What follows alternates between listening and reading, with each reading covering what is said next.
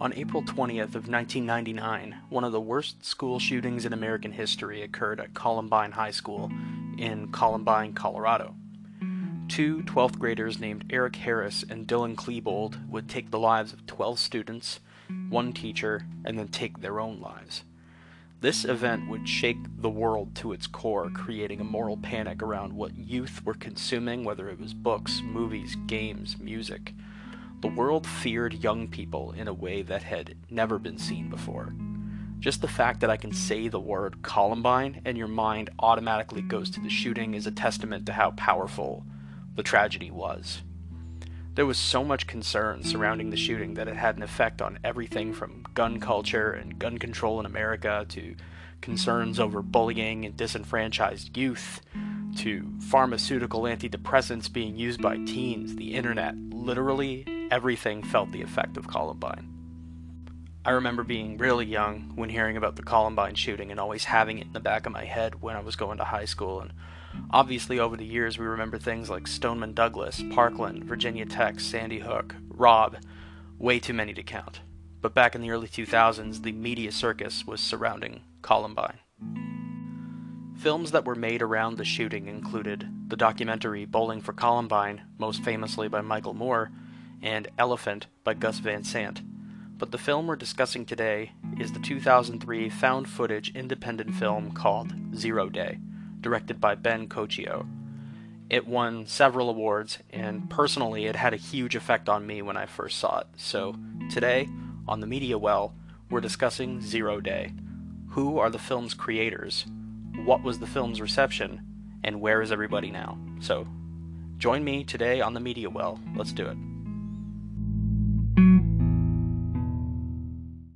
So, director Ben Coccio graduated from Rhode Island School of Design back in 1997 and began his career in film with a short film titled 5:45 a.m., released in 2000. Just a year prior, he'd been sitting in a pizzeria watching a TV and seeing the extensive coverage around the Columbine shooting, and he remembered thinking that he was shocked that the shooting didn't occur sooner. He was intrigued by the extent that the shooters were willing to go to to plan a shooting slash bombing, and as information began coming out over the years, he started sort of piecing together the story and developing his own theory as to why they did what they did. The popular narrative that was spun in the media that made the most sense was that bullied teens made to feel inferior committed these mass shootings, but Coccio thought along with other psychologists, but you know, Coccio's thought process was that the it was the opposite. The the ones who feel superior and feel intellectually above everybody else tend to commit these acts. And the fact that they can play God, decide who lives and who dies, is an intriguing idea to somebody like that. And so with this the idea of zero day was born.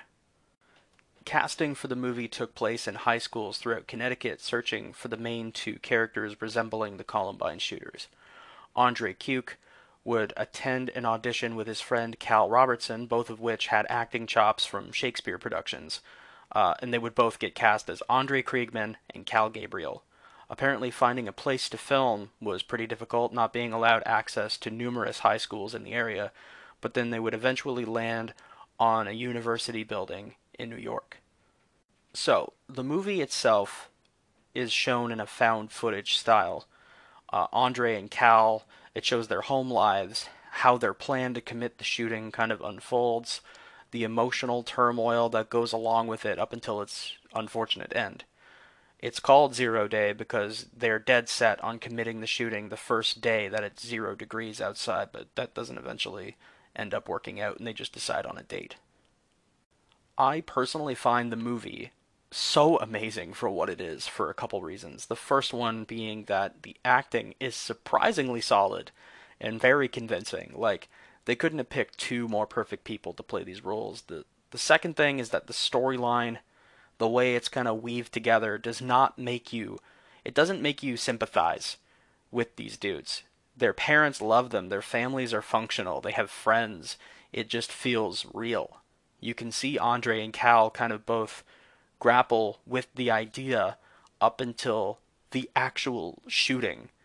even during it, they're still grappling with what they're doing, with the dialogue. Like, you know, tying it back to the acting part, it's just so convincing. From the first scene where they're standing in front of the school with the camera set up, and they're talking about they're talking about the shooting and how much they hate it, up until they're loading their weapons right before the shooting, they just get so much less sure and so much less optimistic about the task at hand. And I think they're kind of both. You can kind of see that they're that they know they're not going to cut. Like the plan is that they're going to come out of this and drive away and go from city to city and do the same thing. But then you know, Cal already through through one of his many periodic soliloquies throughout the movie, he knows that he's going to die.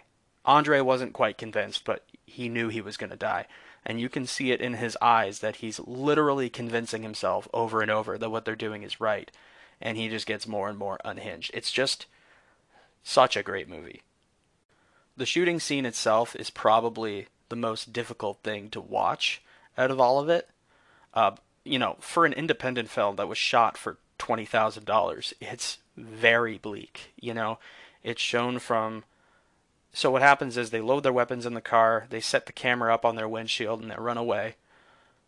And then it cuts to security camera style footage. You know, the screaming, the bodies, the shouting at the students that they're killing, people begging for their lives, down to them taking their own lives. It's all shown very clearly in a very grisly fashion. It's almost to a T. Very, like I said, very, very tough to watch and I, I remember it actually being so convincing that it was being passed around online as the quote real Columbine shooting security camera footage at some point. Anyways, overall, I feel like it was a great movie, uh, a great first feature film by Ben Coccio, and you know, so that was my opinion. What did everybody else think? So another interesting component about Zero Day's release is that the movie had a companion piece taking the form of a website, displaying police reporting by the fictional Essex County Sheriff's Department, describing the details of the massacre that took place in the movie, including timelines, maps, audio clips of 911 calls, names of the fictional deceased, and security camera footage.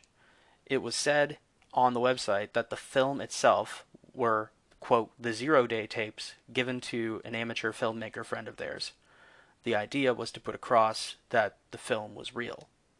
Zero Day got positive reviews upon release from critics and audiences, though it was a financial flop, making around $8,400 against the 20k that it took to make it.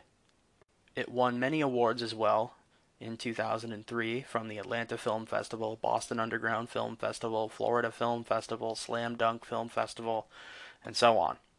So, where are the creators? Ben Coccio would direct The Beginner in 2010, also featuring Cal Robertson, which saw limited success, and he co-wrote The Place Beyond the Pines in 2012. His most recent work is writing for a cartoon series called Ballmastrz 9009 up until about 2020. Andre Keuck would not continue to act in film post release, but he began a social media personality. You know, he started releasing travel, style, videos on his YouTube channel, and he recently released a short film on his YouTube channel called DST. Uh, Cal Robertson, who played Cal Gabriel, had a more extensive career in film post Zero Day, being in a few short films, appeared on an episode of The Sopranos, an episode of White Collar, as well as he has cinematography credits for a few short films and feature lengths up until 2016. His most recent IMDb credit, IMDb credit is in the sound department for a documentary called Ashland, set to release in 2023.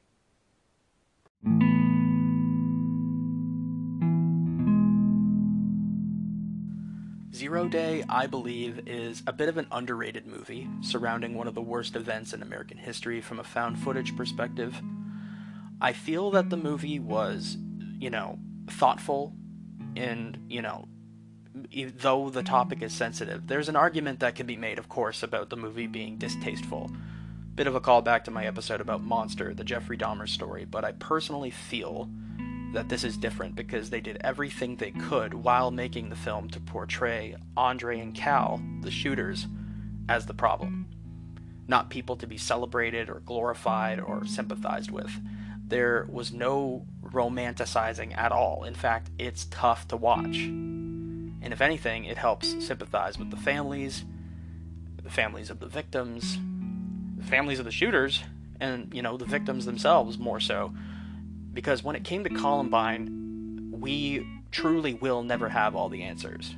And this was Ben Coccio's attempt at maybe from a younger person's perspective, finding reasoning for why such mass shootings occur. Anyways, thank you all for listening to my episode about Zero Day. The whole movie is available on YouTube for your viewing pleasure. Let me know what you thought of it in the question box below. Please rate the podcast when you get a chance. There's a bit of a star system on Spotify there. And uh, yeah, just take care of yourselves. Have a great rest of your week. Thank you for joining me on the Media Well.